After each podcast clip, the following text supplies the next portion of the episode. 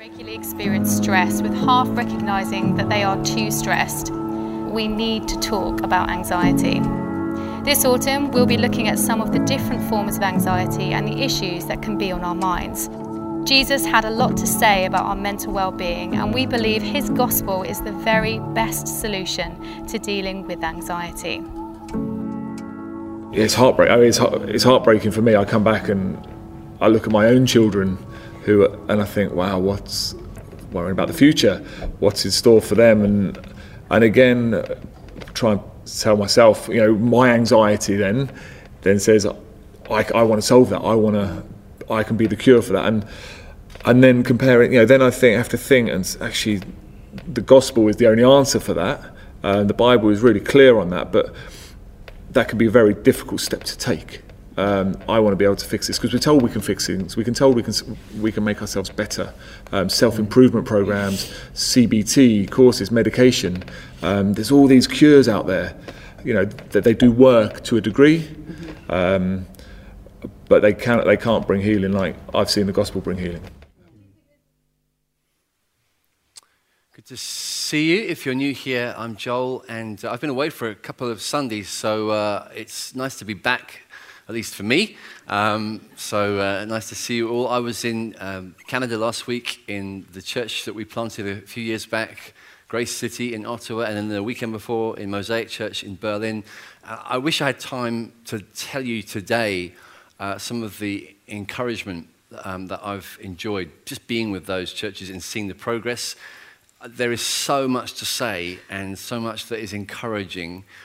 Um, and you guys need to know about it actually because Emmanuel is playing a part in, in global mission as we help to establish churches in these other cities. We are, we are on an adventure together as a church, and you are playing a part as, as a member of this church. If you're, if you're part of Emmanuel, your, your involvement here, your serving here, uh, your giving here, your praying here, your encouraging and supporting is bearing fruit here in this city, but also in cities beyond. And I want to say a, a sincere thank you and well done um, I really uh, look forward to opportunities of telling you more about the difference that it's making because it's such a joy and an adventure. So, just big encouragement. Uh, I've missed you guys. It's good to be back here and to get back into this series, which we're nearly the end of. We're finishing it next week with anxiety about the family. Uh, with Christmas coming, we figured that would be a good subject to do. Um, and then this penultimate one today is anxiety with reference to doubt, anxiety and doubt. Uh, these two things belong together. Uh, doubt is often a cause of anxiety, and I suppose vice versa, that they're often linked together. And we all have to deal with the issue of doubt in some way, doubting the people that we most trust, doubt, doubting our, our own principles, doubt, doubting our very selves. But obviously, doubt comes into uh, the subject of our relationship to God a great deal as well, because we will at least sometimes need to deal with the issue you know, how, how, how confident am I in the God of this book, who I can't see? How, how can I be confident in him? How can I be at peace, trusting with a restful heart, confident that he's going to keep his promises, that he's there, that he's faithful? And, and when we try to do that, it will sometimes be a battle because doubts will come. And how do we handle those? Well, we need this book. We need the, the words of this book to help us and bring light to our feet. And we're going to do that by going to Matthew chapter 14. Uh, we've been in Matthew quite a lot this year, so if you're an Emmanuel, your Bible should just sort of open itself up there. Uh, chapter 14, and we're going to read from verse 22 to 33 a story that will be well known to many of you. Um, and uh, if it's new to you, I think you'll find it a very compelling story uh, anyway. So we're going to have the, the words come up on the screen and the story will be read to us. So it's Matthew 14, verses 22 to 33.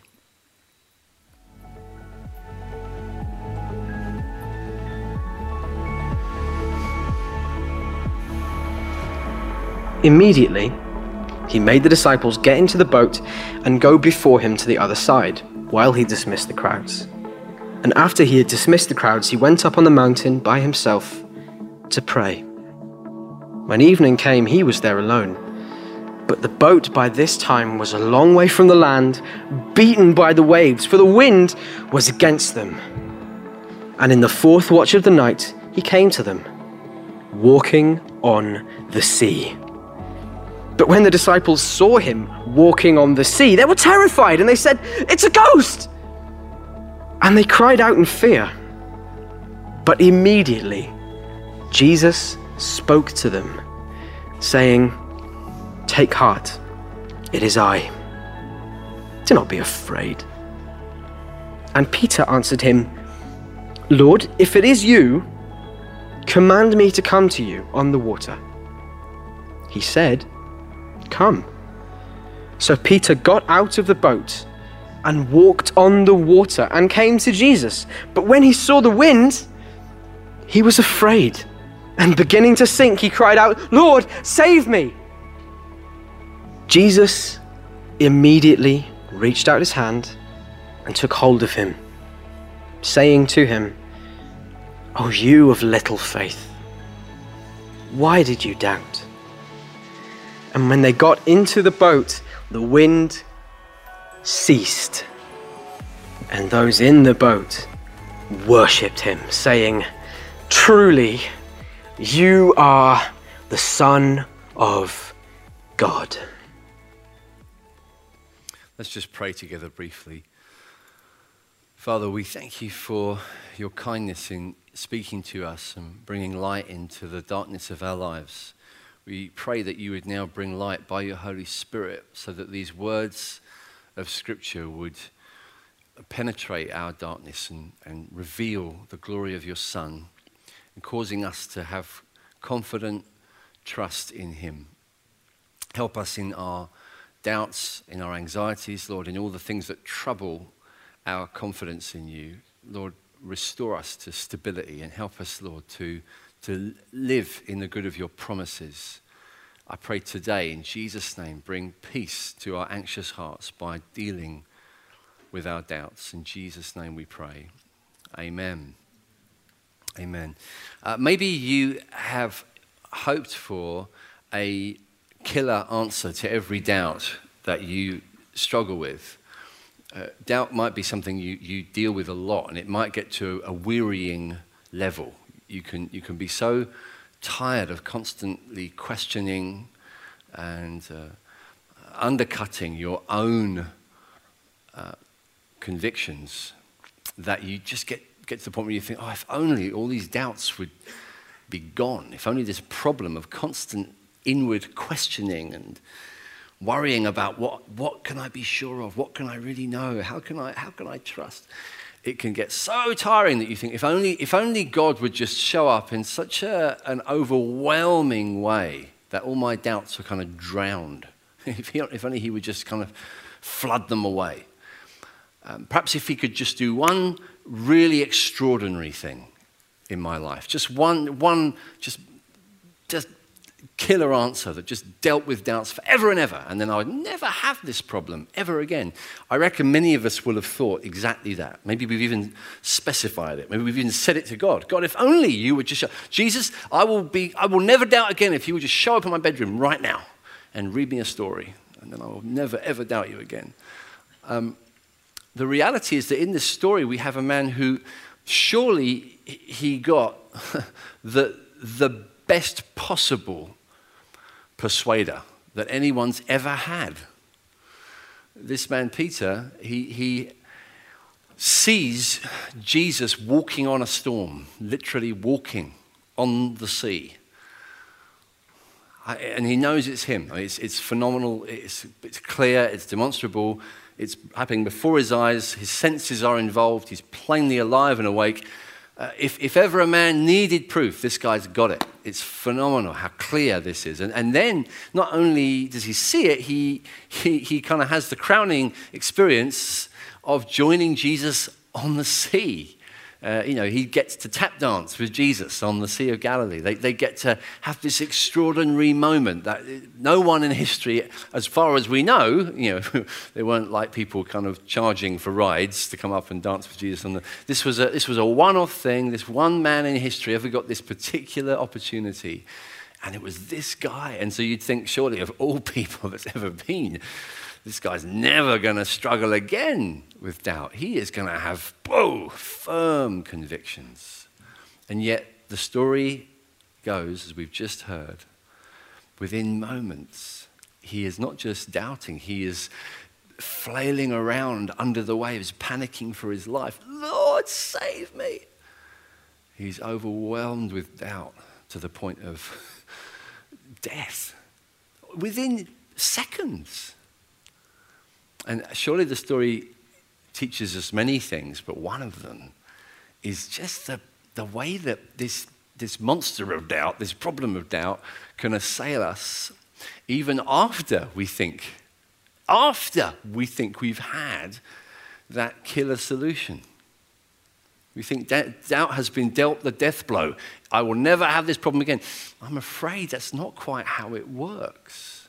Because if we imagine that doubt can get solved by something happening out there, outside of myself, we've, we've perhaps failed to realize that, that doubt is something that's all tangled up inwardly. Doubt is something that happens in here. And it can happen in here in spite of apparently objective persuasion happening out here.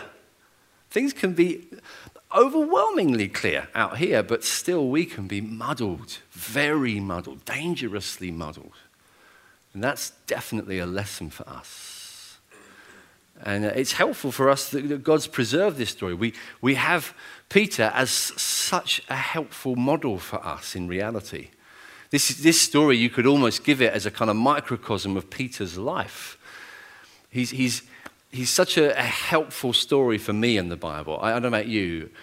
Peter, for me, is one of the most comforting and encouraging stories I can think of. I find it fascinating that Jesus seemed to particularly choose him.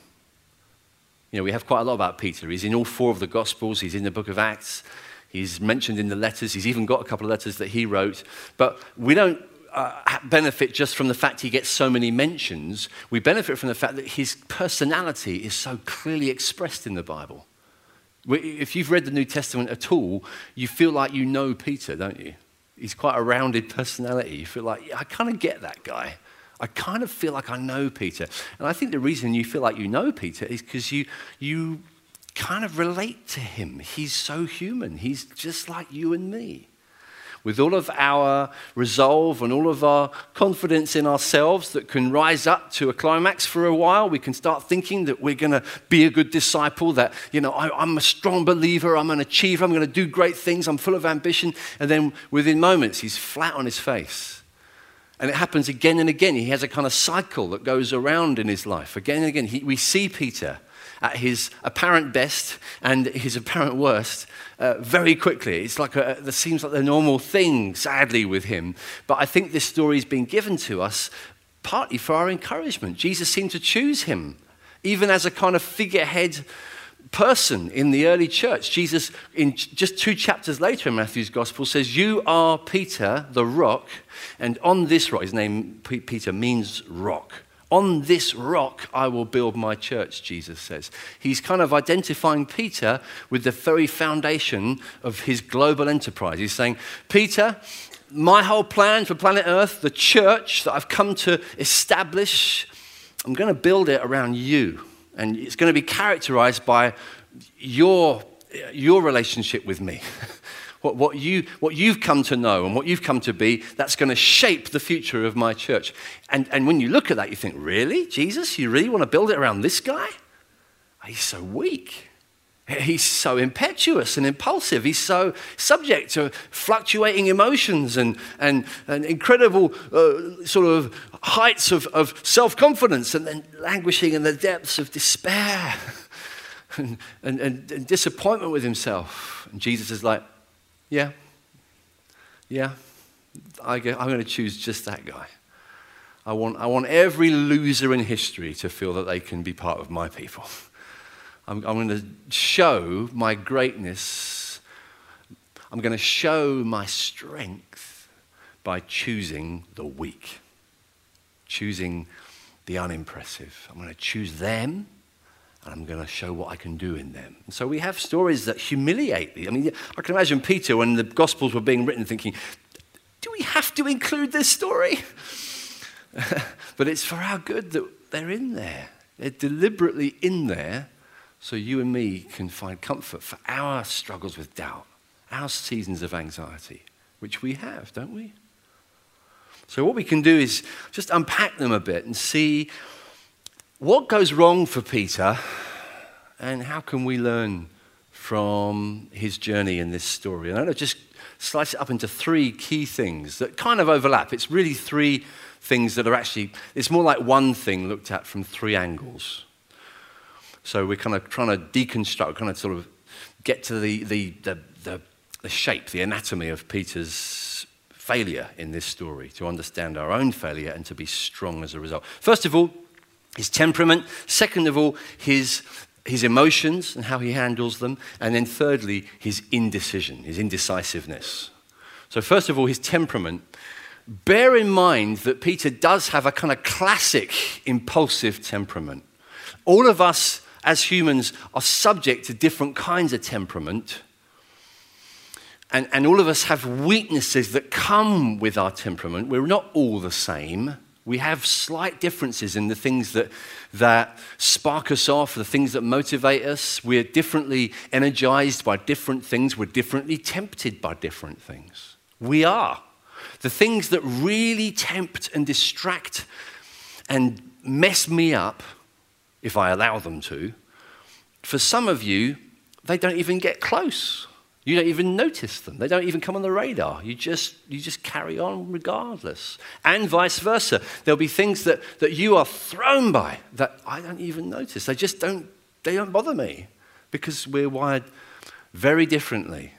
And that's true in, in the smallest of societies, even in a family. I notice it with my children that they're differently wired. They're affected differently by different things. Me and my wife, very differently wired.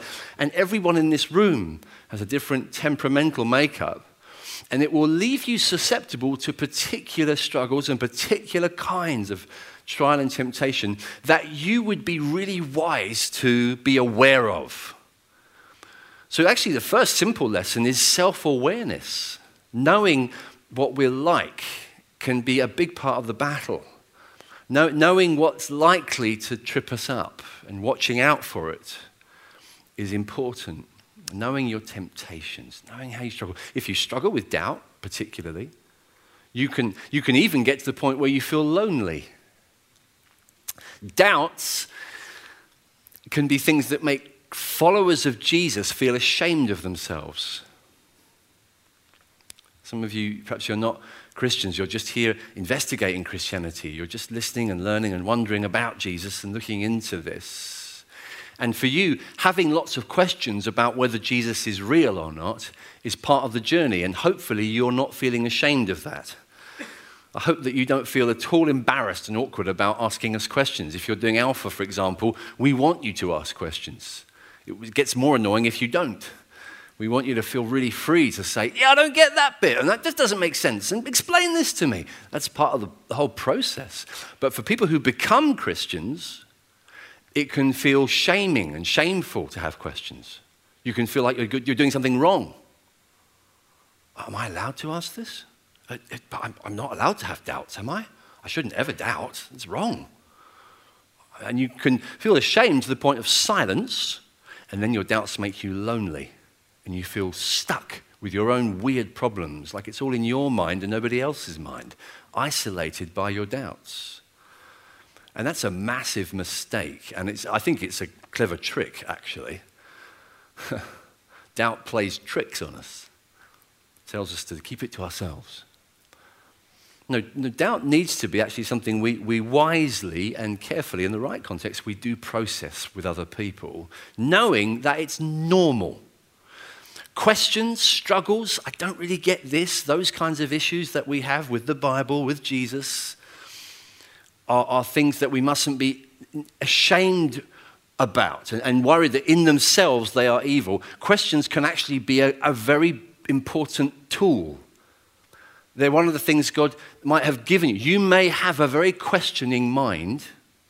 You may have the kind of mind that isn't easily satisfied with glib answers, that it doesn't allow for sort of trivial, shallow, quick responses, but wants to go deep and understand it more fully. And if you're like that, that in itself is not a bad thing. It may just be the way God's made you. And so you, you need to investigate openly with a humble attitude.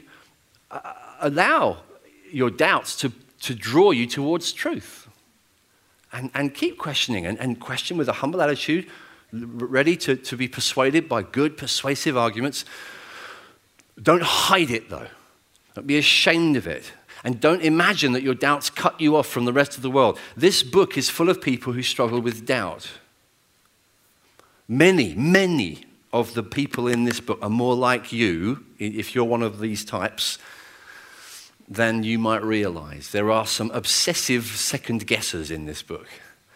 There are some, some obsessive questioners and what ifs people. You a what if person? What if this? What if that? And you make your mind up and then you make it up again, and then you check it again. You think, oh, I wonder if I should have. You're not alone. I want to tell you that. You're not alone. Can, can you hear me? I, want, I hope that's helpful for some of you. It's not a bad thing in itself. You can make it a bad thing by allowing it to make you bitter and cut yourself off from church and cut yourself off from God.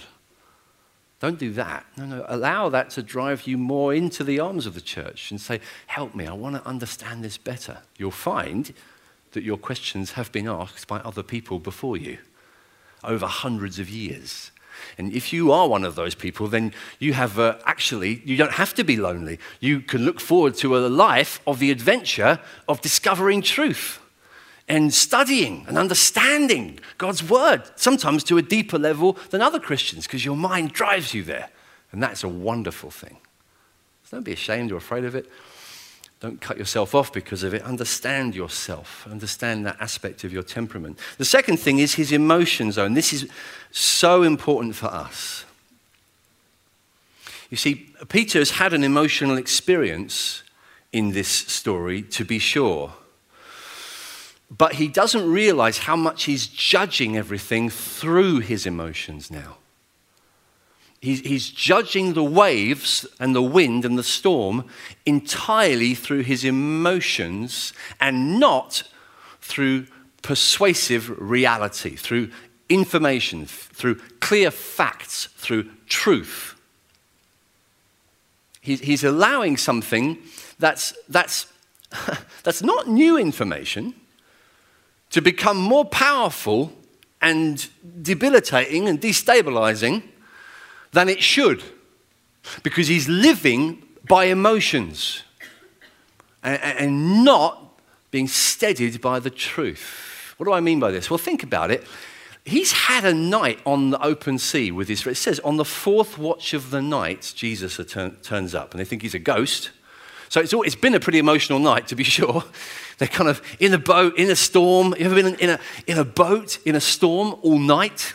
I can imagine it's pretty terrifying, especially a little kind of fishing boat, big storm. In, you know, you've, you've been at Emmanuel, you recently would have heard a similar story earlier in Matthew's Gospel of a storm. These things were dangerous, these storms. And it's terrifying. And they're rowing against the wind, as it says here, and the, the waves are buffeting the boat.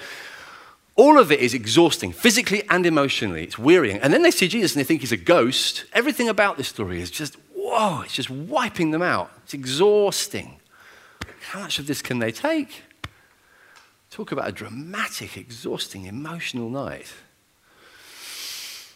But maybe Peter hasn't understood how, how far his emotions have gone, how far they've been stretched. Because what happens, as we've discovered, is that he sees Jesus' power, Jesus' supremacy over the storm, shown by, by the fact he's walking on it. I think Jesus wins. Storm versus Jesus, Jesus wins.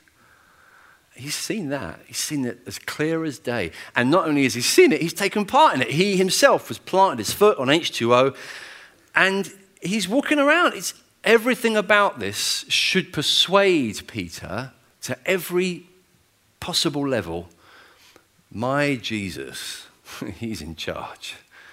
He is trustworthy. He is supreme. He is good. He likes me. He's on my side. He's looking out for me. This is amazing. I can be so sure of this. I am utterly persuaded it's true. It's true. But then it says he saw the waves. He saw the wind, which is interesting language. You know, he, he saw the effect of the wind on the waves. He sees the storm and he was afraid. So all of his confidence in the supremacy and the trustworthiness of Jesus disintegrates. Why? Because of new information? No. No. It's not like suddenly Peter's thinking, oh my word, there's a storm. No, no, he spent the whole night battling against the storm. None of it is new. So, what's going on here? I'll tell you what's going on here. We are getting to see the nature of doubt, that it makes you question things that you know. Uh, somebody who's met Jesus truly and come to a place of persuasion that he's real, that he's truly risen from the dead, and that, that you're right to trust him, that he's faithful, that he's truly alive and he's good and his word is true. Somebody who's got to that point will still at least be tempted sometimes to, to feel the impact of present circumstances more than the supremacy of Jesus. What you know about Jesus can suddenly seem outranked in your mind by what you know about the week you're having, by what you know about the, the fact that your prayers haven't been answered this month, by the fact that uh, you're going through particular time of trouble or hostility and opposition or sickness or poverty these circumstances can feel more real than the Jesus that you met weeks ago, months ago, years ago. You met him, you know he's real. But stuff I'm hearing, stuff I'm feeling, maybe it's even difficult arguments and discussions that you're having with friends who aren't Christians, or things that you've read in the, in the magazine or on a website or watched on a documentary that they're, they're toppling you, they're making you worry, they're causing you all kinds of anxiety. But if you stopped and considered does this ultimately take away from what I actually know about Jesus? You might find it doesn't do anything of the sort. You, you might find that the actual, the, the actual information that you've got from your experience or from the challenge to your faith is tiny. It's, there's no new information, really. There's nothing new about it. It's old information. It's stuff I dealt with before I became a Christian. I became a Christian having decided that those objections don't count. But I'm kind of going back to them anyway. I'm kind of going back to the waves. I'm looking at the waves when only moments ago I realized Jesus had triumphed over the waves. But we still go back to the waves. Isn't that weird? Well, that's what doubt does. That's the nature of it. It's going back to investigate things that have already been decided. It's like after winning the, know, the FA Cup final convincingly, I mean, thrashing the other team in both halves, and you, you, you actually take the trophy and just about to lift it up, and you think, I'm really not sure if we won. Can we just go back on the pitch and just make double sure that we really won? It's irrational, but it's perhaps not about being rational, doubt. It's kind of more to do with emotions. To do with just sometimes we're just exhausted. Sometimes we just worry uh, because we, we, we, we've not realized that our emotions are in turmoil and, it, and, and doubts dress up as being very intellectual and sophisticated. Doubt comes to us saying, Ah, oh, you haven't thought about this. Ah, oh, you never thought about that and our emotions get caught up with, oh gosh, yeah, I'm not sure. I feel really cornered by that argument. I feel, oh, I'm terribly troubled by that problem. Not necessarily realizing it has more to do with our emotions than it has to do with anything to do with truth. So we need to just see through it sometimes. And the way to see through it is actually to say, well, what is the actual fact here? What is the actual question here? If you have doubts, if you have struggles with doubt, please be sure that it's not just you going back over territory that you've already won.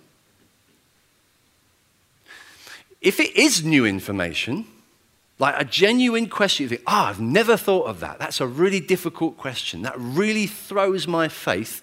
Can I ask you, first of all, to check that it really does? Make sure that it really does.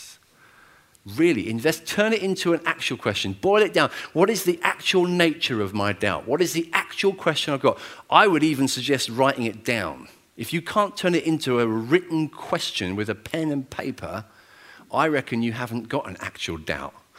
I reckon you've just got subjective uneasiness. And there's a very big difference. I'm not saying that's not important, I'm just saying it's not a very substantial reason to stop trusting Jesus.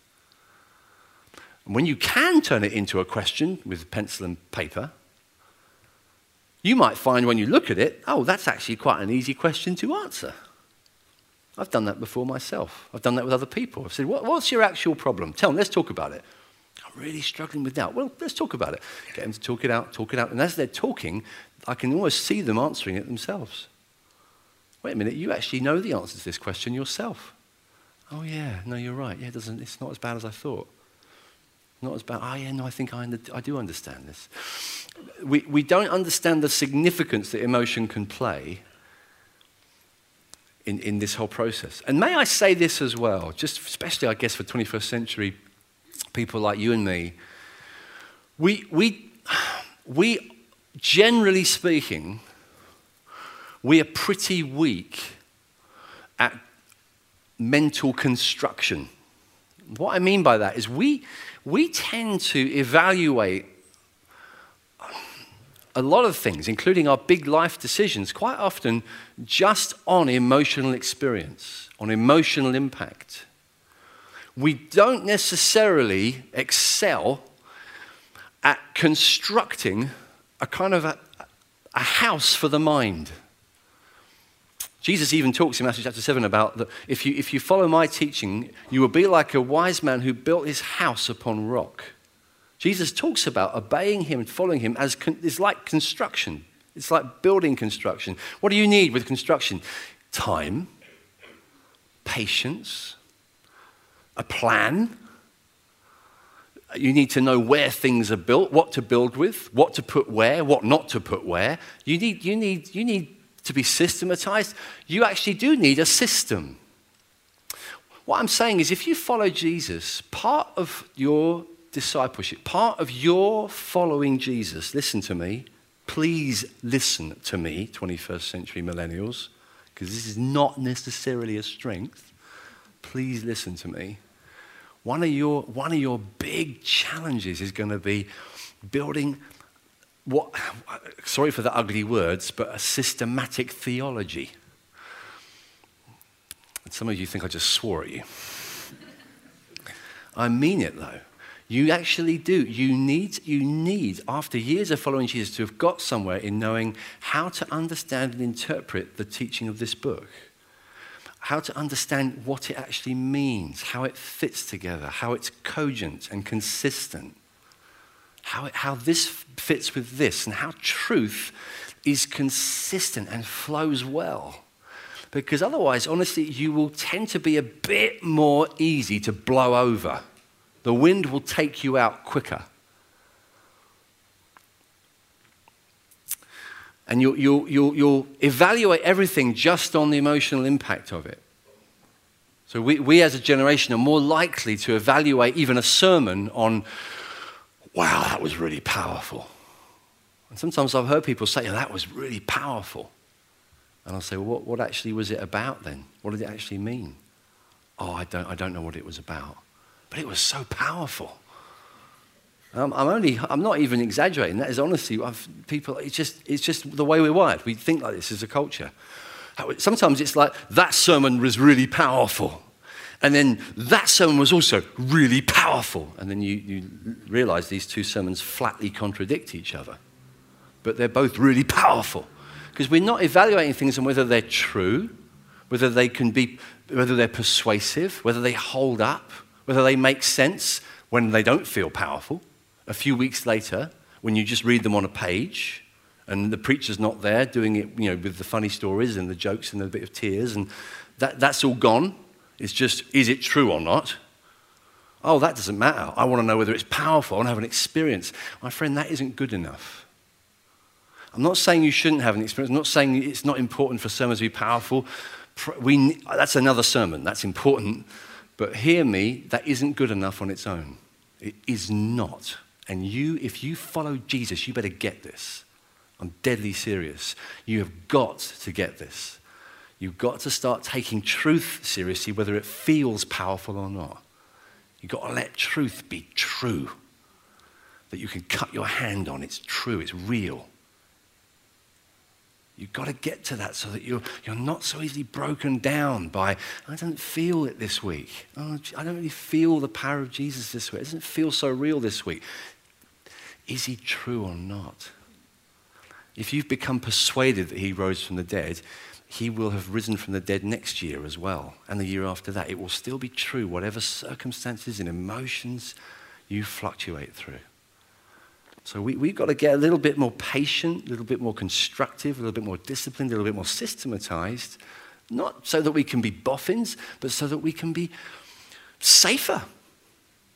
We can withstand real life, because real life is hard. It's full of storms, right? Real life is difficult. It will hit you, it will smash you. You want to follow Jesus? I tell you, you will be tempted not to. Loads of times. This week, some of you, what are you going to do? Just go, oh, I, just want to feel, I just want to feel a bit more. Not good enough. It won't be good enough. You need to be patient and take this book, take other books. If we ever recommend a book from this platform, which we sometimes do, I hope you take that seriously. If we recommend a podcast, if we say, yeah, you should learn this and listen to it and spend some time on this, what else are you going to spend your time on? What? What's better than that? If I'm following Jesus, I want to get to know him. I don't want to get to know what he says. I want to get to know the truth. Jesus said, You become my disciples, you will know the truth, and the truth will set you free. Not the experience, the truth will set you free. Do you know the truth? Are you knowing the truth? Are you making it your business to know the truth? How much truth have you learned this week? Are you learning? Are you patiently going into it, digging into it deeper? You must. This city of Brighton needs Christians who dig deep. It does not need trivial Christians. It doesn't. It doesn't need flimsy Christians who get blown away by any difficulty that comes. It needs Christians who are driven into the soil, into truth, dug in deep, got some, some, some kind of ice cold depth. You know, like the soil is hardened around the tent peg. You know, it's like I'm driven in. It's like I just, you can't move me. I'm, I've got this. I'm digging in deeper all the time. Those who live that way will be harder to persuade out of their conviction, harder to throw. And we aren't strong on that as a generation. Just the political debates for the election will teach you that. Generations gone by, hours of careful debate by politicians who would have spent literally hours deconstructing each other's arguments in front of crowds of thousands who came out to watch in previous generations. These days, about five minutes of slanging matches on telly that's about it. Five minutes if you're lucky. On the day program, it's about 20 seconds. Little soundbite. Is that supposed to be persuasive? No, our culture is, seems seemingly satisfied with triviality, and it's not good enough. If we want to follow Jesus, we need to go in deep. So that's the issue with Peter. One of them is just this emotional kind of uh, fluctuation. He's not quite seen. And the third thing, very quickly, is indecision.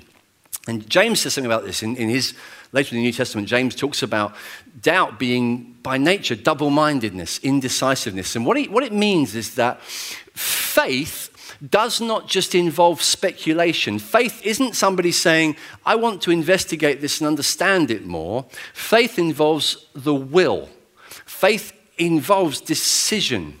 Faith involves putting some options to one side and choosing others.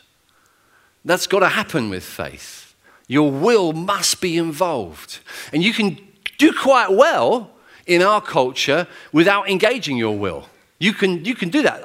Thousands of people are very successful in our culture without actually ever choosing to do much. Just good at, you know, commentary.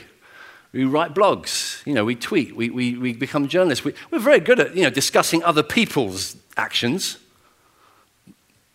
and pointing out how ridiculous they are. but not actually making any actions ourselves. You can do really well in our society without deciding on any course of action, just staying passive and aloof.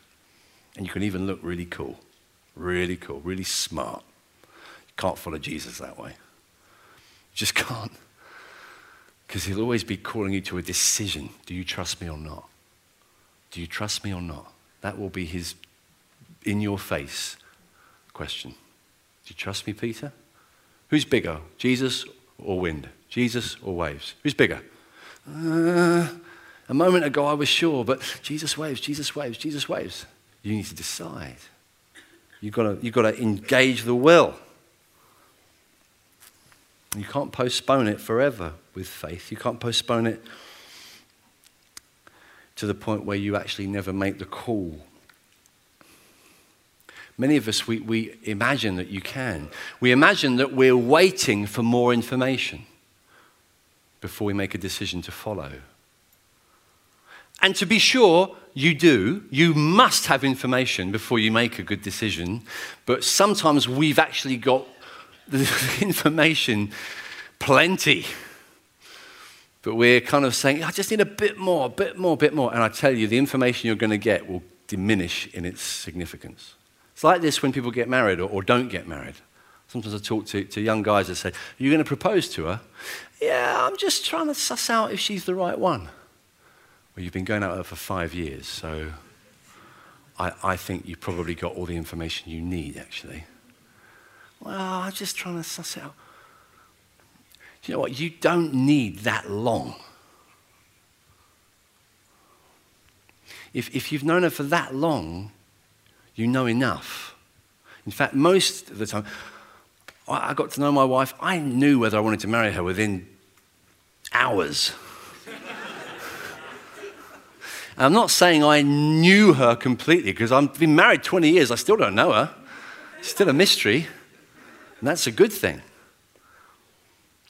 But, but for the actual decision of whether to marry her, for the decision of whether to follow Jesus, the decision on whether to follow what he says right here, you might be saying, Yeah, well, I need to decide, I need to be sure, I need to have all the information. You might actually not need more information. You might know everything you need to know, really. Really. And the issue isn't with the intellect, it's not with the information, the issue is with the will. Are you going to trust him? It's, it's actually with you. Are You're going to make that step and trust Him. And I wonder if that's the case for some of us here today, that we've, we've never even put our trust in Jesus. We never put our lives in His hands. We never said, Jesus, you can have my life. I trust you. And you might say, Yeah, I don't really know yet. It's my first time in church. Give me a break. I get that. I, and by all means, just keep coming. Please, just keep coming. But I reckon there's several here, you know that's not, that's not your problem. You know enough. And it's time now. It's time to make that call. It's time to decide. And Peter, Peter, he's in this process at this part of his story. He's still learning. He's still seeing, I, have got to trust him. and also, he, he, he, to be fair, and I'll close with this, I want to just point out, he does get this part right. He gets it really right he calls out to Jesus, right? He cries out to him. I suppose we all would if we're falling under the waves. You cry out for help, don't you? But the problem is sometimes in our doubting, we don't realize the danger we're in, and so we don't cry out. He cries out, says, Lord, save me. If you're in a stage of your life where you're doubting and you're wrestling with, can I trust him? Is he real? Is he true? Can I really believe in him? Have you cried out to him, I wonder? Have you cried out to him? And I mean it, really. Have you got some time in your diary? Have you sought him? Have you got up early and gone out of your house if necessary, or, or knelt down next to your bed and just cried out and given time to it?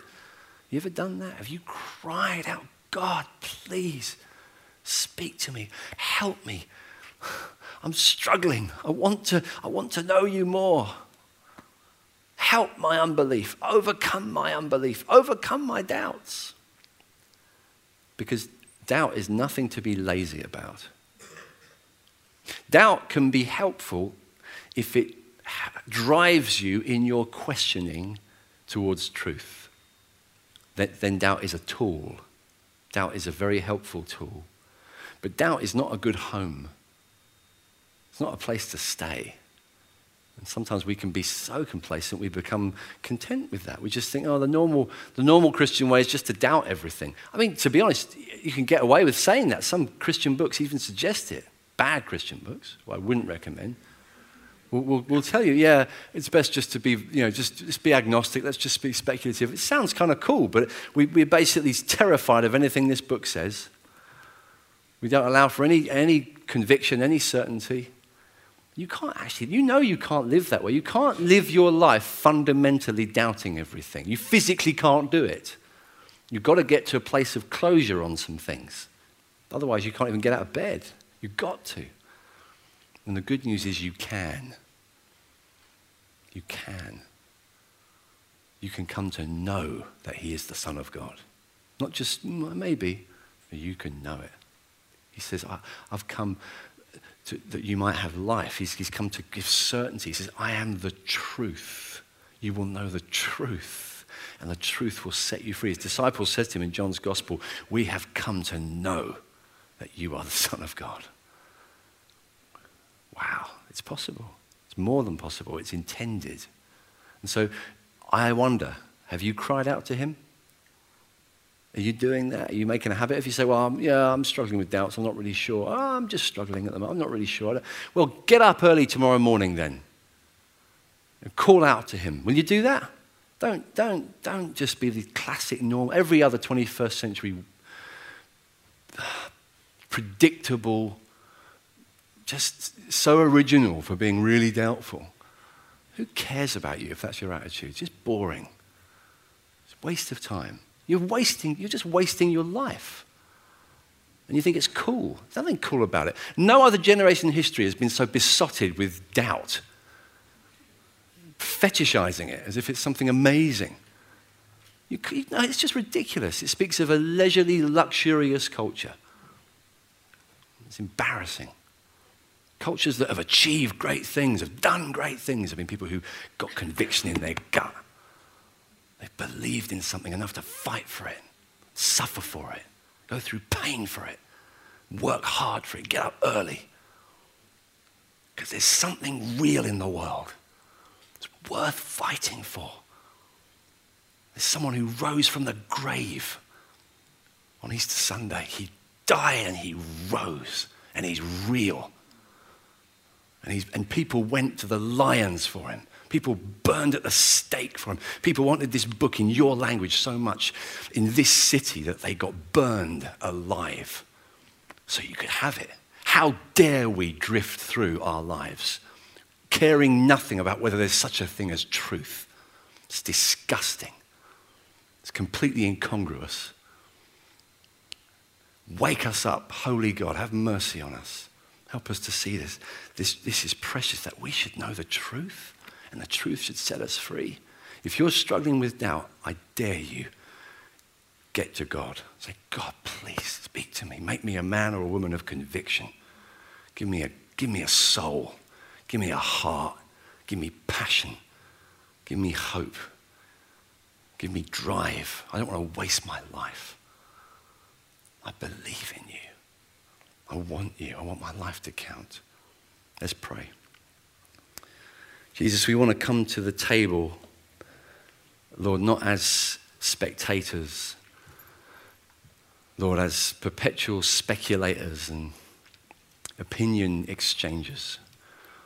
We want to come to the table as those who are dumbfounded by the wonder of what you've done, the truth of God in the flesh, flesh that was given, broken for us, blood that was poured out for us. God, teach us not to be trivial. We want to be a people who are, Lord, marked by conviction in such a day as this, when we're drifting as a culture. Lord, let us be set apart by deep conviction, the reality of Christ. And help us to give our lives in Jesus' name. Maybe you're ready to come to the table, you're a Christian, you know that you love Jesus, and you're wondering perhaps uh, how should, how should I take bread and wine? Take it like Peter would tell you to take it, as a weak person who needs a savior, right? Come, come to the table and remember Jesus. Jesus lifts Peter out of the water. He lifts him out, he takes him out, he rescues him. In all of his weakness, all of his embarrassment, all of his drenchedness, Jesus rescues him from it. Come and enjoy and receive the grace of Jesus. If you're not a Christian or you're not sure if you're a Christian, don't come and take bread and wine. Not yet. Come and talk to us instead. We'd love to help you and explain it to you more and pray with you. We'll do that uh, if, you, if you like this evening. Let's stand together and uh, let's respond in worship.